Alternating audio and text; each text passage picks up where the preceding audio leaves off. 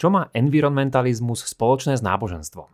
Cieľom tejto dávky bude ponúknuť vám dôvody, prečo je odpoveď, že dosť veľa. Nestrácame teda čas a poďme rovno na to. Počúvate pravidelnú dávku, vzdelávací podcast pre zvedochtivých, ktorý nájdete aj na denníku ZME. Ja som Andrej Zeman a v mojich dávkach rozoberám otázky súvisiace s religionistikou. Podporte našu tvorbu jednorázovo, trvalým príkazom alebo cez Patreon a s príchodom nového loga si nenechajte ujsť naše štýlové trička, mikiny a rúška. Všetko info je na pravidelnadavka.sk. Veľká vďaka za podporu, vážime si to.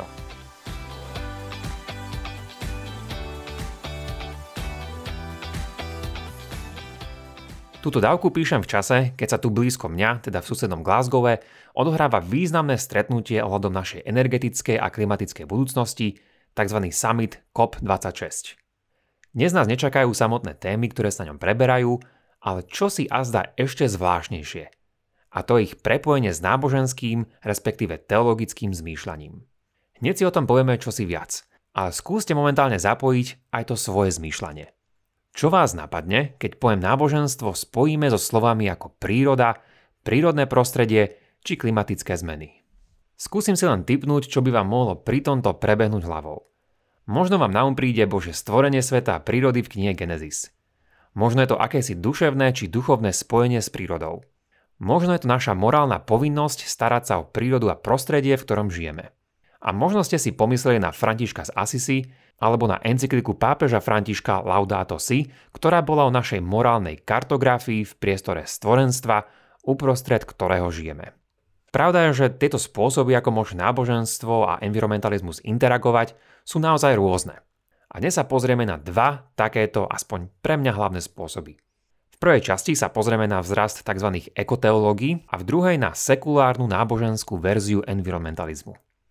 Začneme teda touto prvou témou o tom, ako začala teológia čoraz viac rozprávať o životnom prostredí.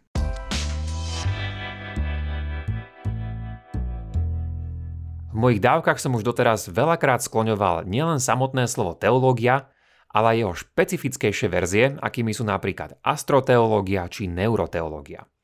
Ďalším takýmto príbuzným v teologickej rodine je oblasť zvaná ekoteológia. To, čím sa ekoteológie zaoberajú, je celkom intuitívne. Ide v nich o teologické pohľady na prírodu či ekosystémy a začali vznikať predovšetkým v druhej polovici 20. storočia od 60. a 70. rokov. Dôvodom tohto načasovania je jednak to, že je to práve v tejto dobe, kedy vzniká moderné environmentálne hnutie a rovnako aj to, že práve kresťanská teológia začala byť v tejto dobe obviňovaná zo súčasného nešťastného ekologického stavu, v ktorom sa naša Zem nachádza. Čo však mal byť tento údajne problematický kresťanský pohľad na prírodu a prečo by sa voči nemu niekto mal sťažovať? Ústredná sťažnosť bola, že kresťanstvo nie je zamerané na tento svet, že jeho hlavným cieľom sú iné než pozemské hodnoty a že táto zem má v kresťanskom príbehu spásy len akúsi vedľajšiu inštrumentálnu úlohu. A nielen to, ale cieľom kresťanstva má byť túto zem využívať a podmaniť si ju a celý jej ekosystém. Korene tohto obvinenia vychádzajú z kníh Genesis, keď Boh povedal Adamovi a Eve nielen to, aby sa plodili a množili, ale aj následovné. Naplňte zem a podmante si ju. Panujte nad morskými rybami, nad nebeským vtáctvom a nad všetkou zverou, čo sa pohybuje na zemi – tento verš je v knihe Genesis, 1. kapitola, verš 28. Diskusie, ktoré existovali vďaka novým environmentálnym hnutiam a témam, tak boli celkom úzko spojené s témami náboženskými. Nešlo pritom len o kresťanstvo, ale aj o ďalšie iné svetové náboženstva. Keďže však tieto diskusie vznikali na západe a boli zamerané na západnú civilizáciu, ktorá dala vzrast vedeckej a priemyselnej revolúcii a tým aj kapitalizmu, hlavným náboženským partnerom sa tak stalo kresťanstvo, respektíve židovsko-kresťanská tradícia. Už spomenutá námietka voči tejto tradícii bola najlepšie formulovaná historikom Lynn Whiteom, ktorý v roku 1967 vydal článok s názvom Historické korene našej ekologickej krízy. Tými historickými koreňmi malo byť teda osvojenie si Božieho poslania z kníh Genesis, teda to, že si ako ľudstvo máme túto zem podmaniť. My môžeme byť síce stvorení na obraz Boží, ale zem už takúto výhodu nemá. White však neostal len pri obvinení a vyjadril sa, že ak môžeme dúfať v zmenu takéhoto antropocentrického pohľadu na našu planetu, musí sa zmeniť aj tradičná židovsko-kresťanská teológia vo svojom pohľade na prírodu. Je to práve vďaka Whiteovi a jeho článku, odkedy sa história, teológia a súčasný environmentalizmus stali celkom úzko prepojené. Je to teda od tejto doby, keď začali rôzne kresťanské tradície, a teda aj teológie, vstupovať do dialogov, v ktorých figurovala dôležitosť prírodného prostredia. V týchto snách sa bránili voči obvineniam, že v srdci biblického kresťanstva je vytesané povolenie využívať, či ešte horšie, zneužívať prírodu len ako akýsi prostriedok pre ľudstvo. Pri tomto sa udialo niekoľko vecí. Jednak takíto ekoteológovia tvrdili, že daná pasáž z knihy Genesis sa dá interpretovať aj inak, než len negatívnym spôsobom, akým to predstavil Lynn White. To je pravda, ale dôležitá otázka je nielen takáto potenciálna interpretácia, ale aj aktuálna počas histórie. V nedávnej dobe iní teológovia priznali, že mnohé kresťanské interpretácie boli voči prírode aj negatívne, avšak s dodatkom, že toto samozrejme nie je cesta, ako pokračovať. Ako možno čakať, v týchto prístupoch existuje celkom veľká rôznorodosť. Jednak tu máme rôzne kresťanské tradície a potom v rámci nich sú niektoré viac konzervatívne a iné viac liberálne prúdy, pričom môžu zdôrazňovať rôzne témy či prístupy. Niektoré tradičnejšie tradície a prístupy zdôrazňujú napríklad to, že v rámci samotnej cirkevnej histórie možno nachádzať mnohé užitočné osobnosti a texty, z ktorých môžeme pri nových a potrebných ekoteológiách čerpať. Takýmito osobnostiami sú napríklad Benedikt z Nursie či František z Asisi. Zvyknú sa tiež zaoberať prehodnotením nášho miesta na Zemi v kontexte prírodného prostredia a vidieť naše vzájomné prepojenie s prírodou, ktorá je od Boha videná nie predovšetkým ako nástroj, ale ako dar. S tým súvisí, že berú oveľa vážnejšie naše evolučno-genetické prepojenie so zvyškom prírody, ako aj všetko utrpenie, ktoré sa v ňom nachádza. Na druhej strane niektoré liberálnejšie kresťanské zmýšľanie môže vziať takéto prepojenie smerom k teologickému extrému, ktorým je vidieť samotnú prírodu ako čosi božské. A to tým pádom hraničí s panteizmom, ktorý vidí Boha a prírodu ako jeden celok. Panteizmus má už teda od tradičného kresťanstva trochu ďalej, ale zdá sa celkom pochopiteľné, prečo by takýto panteistický pohľad mohol byť motivujúci pre environmentálnu etiku. Dobrým, známym a veľmi diskutovaným príkladom ekoteológie v súčasnosti je encyklika pápeža Františka Laudato Si z roku 2015, ktorá má podtitul O starostlivosti o náš spoločný domov. Okrem iného v vraví o tom, ako je celý svet prepojený, že správny prístup je staranie sa o prírodu a nesnaha aj dominovať, o potrebe spoločenského angažovania sa v týchto témach a tiež o tzv. ekologickej spiritualite. Táto encyklika by však bola dávkou sama o sebe. Naštívme ešte jednu inú otázku, ktorá si myslím stojí za povšimnutie. Je však možné, že environmentalizmus je akési novodobé náboženstvo? Dnes o tom viacerí hovoria a píšu. Nie je to však trochu prehnané? Nechceme predsa asi tvrdiť, že ak nejakému neveriacemu záleží na prírode, tak ho už samotný tento fakt robí nábožným. Prípadne, ak je v tejto pozícii kresťanský fanúšik prírody, asi tiež nechceme povedať, že vnáša do svojej viery isté iné náboženské prvky. Tak ako vždy, tak aj v nasledujúcom uvažovaní sa chcem samozrejme vyhnúť nepresnostiam, ale beriem námietku, že môžem byť nepresný alebo že aspoň budem dosť zjednodušovať. Vyplýva to jednoducho z toho, že musím byť pragmatický a vyhnúť sa tu dlhé diskusii o tom, čo je to náboženstvo, čo to znamená byť nábožný, či tieto pojmy môžeme vôbec definovať a taktiež rozdielu medzi náboženstvom a spiritualitou. Som si teda vedomý, že riskujem zjednodušenie, ale aspoň vám priamo poviem, čo aspoň teraz myslím pod náboženstvom, keď sa pýtam, či environmentalizmus je jeho ďalším príkladom. Ako si všimnete, podám vám len približný opis a nie žiadnu exaktnú definíciu, keďže takáto snaha by bola aj tak márna. Pod náboženstvom teda myslím zhruba toto. Je to svetonázor, ktorý má svoj silný príbeh a v ktorom sme všetci aktérmi v kozmickej dráme. Tento príbeh má svoj zlatý vek, následný pád, no taktiež aj dobrú správu v podobe našej možnej spásy. Tvorí ho komunita, ktorá si tento narratív osvojila, ktorá má svojich vodcov, prípadne posvetnú tradíciu či texty, ktoré považuje za zjavenie. Hlavným prístupom tejto tradície je postoj viery, je individuálne a kolektívne prežívanie a nie racionálna argumentácia. Je orientované smerom na isté posvetno, ktoré sa stalo tým najvyšším cieľom. V poriadku teda. Teraz, keď vieme, čo tým mám na mysli, môžeme povedať, že súčasný environmentalizmus je vo svojej podstate náboženstvo? Asi vás neprekvapí, že nie som zďaleka prvý, kto sa pýta takúto otázku, aj keď asi prvý v nejakom slovenskom podcaste. Myslím si však, že odpoveď je v celku jasná. A to je že záleží. Teda záleží, o akej konkrétnej skupine s environmentálnym prístupom sa rozprávame.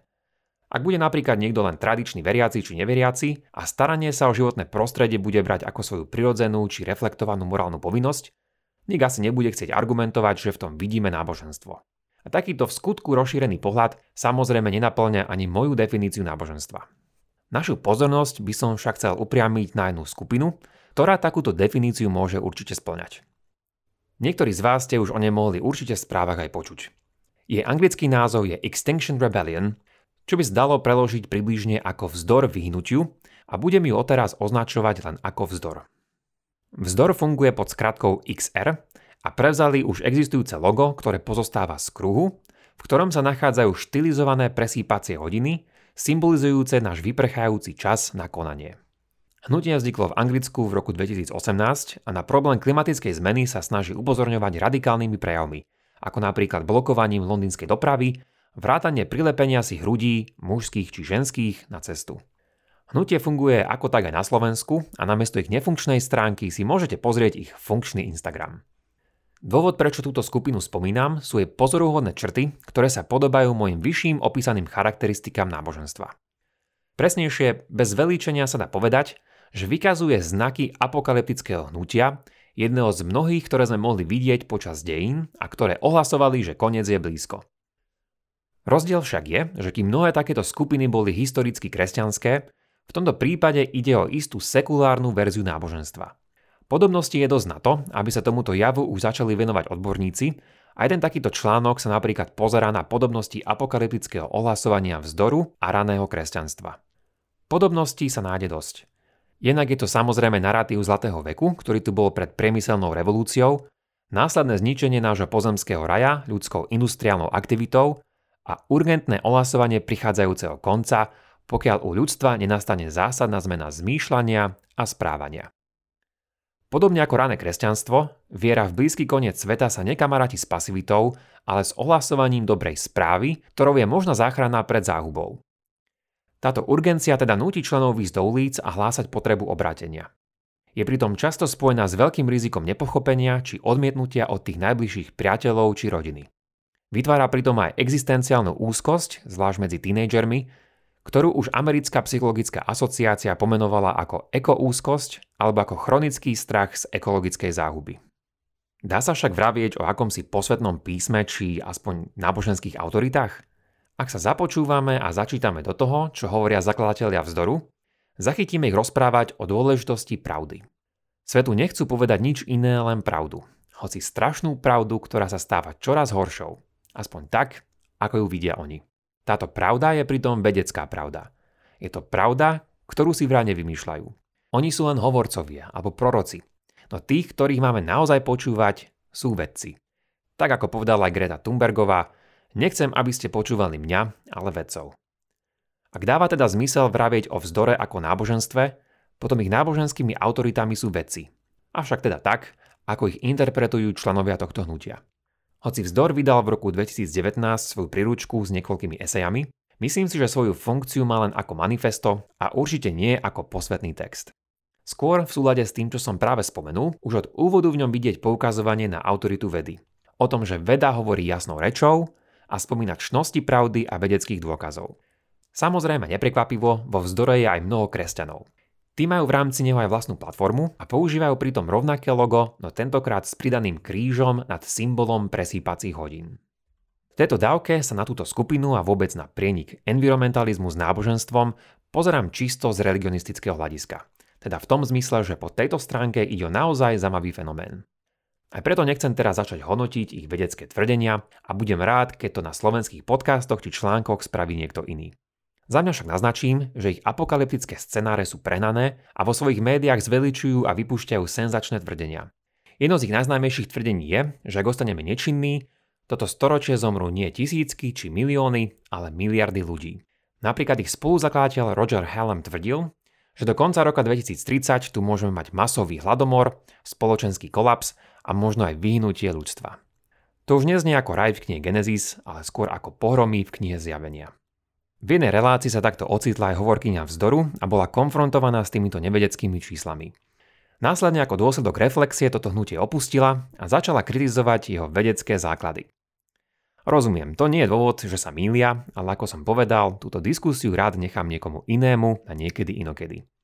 Ako zmysluplnejšiu protilátku na takéto katastrofické tvrdenia však môžete vziať do rúk špeciálne správy medzivládneho panela o zmene klímy, alebo napríklad knihu od držiteľa Nobelovej ceny za ekonómiu Williama Nordhausa s názvom Klimatické kasíno.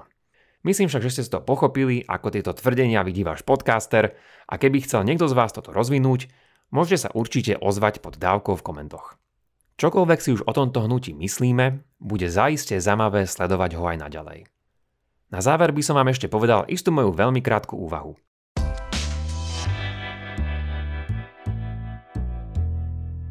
Príbehy, ktoré počúvame a hlavne tie, ktoré si osvojíme, môžu mať a majú na nás veľký vplyv. Nielen počas histórie, ale aj v súčasnosti platí, že ľudia tvorili a tvoria mnohé príbehy, ktorými ponúkajú nazeranie sa na tento svet.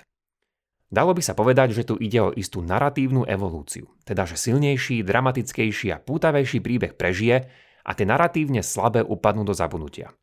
Preto sme o mnohých doteraz vôbec nepočuli a z rovnakého dôvodu sa slabí autory nepresadia a zlé filmy budú dostávať zlé recenzie. Úspešné príbehy sa však stávajú úspešnými preto, lebo vedia uchvátiť. A to nielen počas jedného dlhého večera, ale aj počas dlhého života či dlhej histórie. Z niektorých najúspešnejších dokonca môže vzniknúť aj nové náboženstvo, či už ide o náboženstvo globálne alebo lokálne, len dlhodobé či krátkodobé, alebo teistické či sekulárne.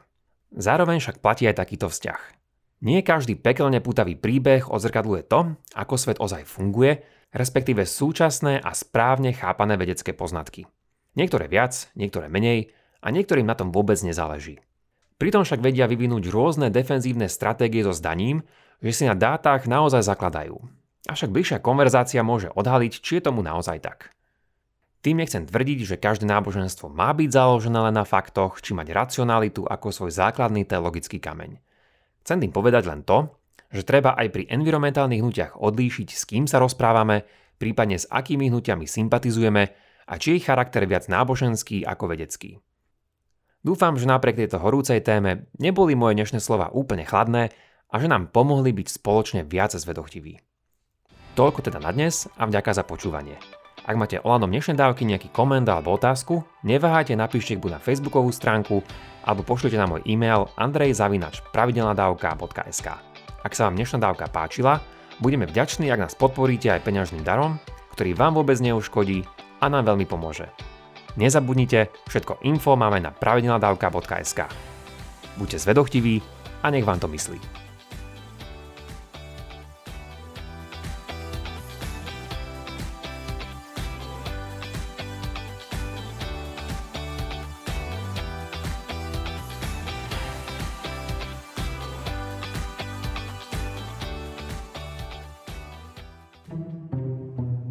Ako lietajú lietadla? Je náš svet hologram? Ako fungujú okuliare na farbosleposť? Sme vo vesmíre sami? Odkiaľ prichádzajú komety? A ako sa žije na vesmírnej stanici? Moje meno je Jozef. Moje je Samuel. A na takéto otázky hľadáme odpovede vo Vedatorskom podcaste.